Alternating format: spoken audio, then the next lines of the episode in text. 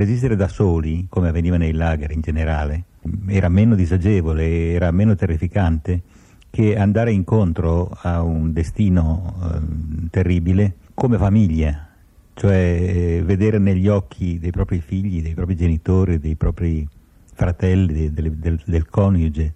lo stesso terrore che uno prova nel suo interno.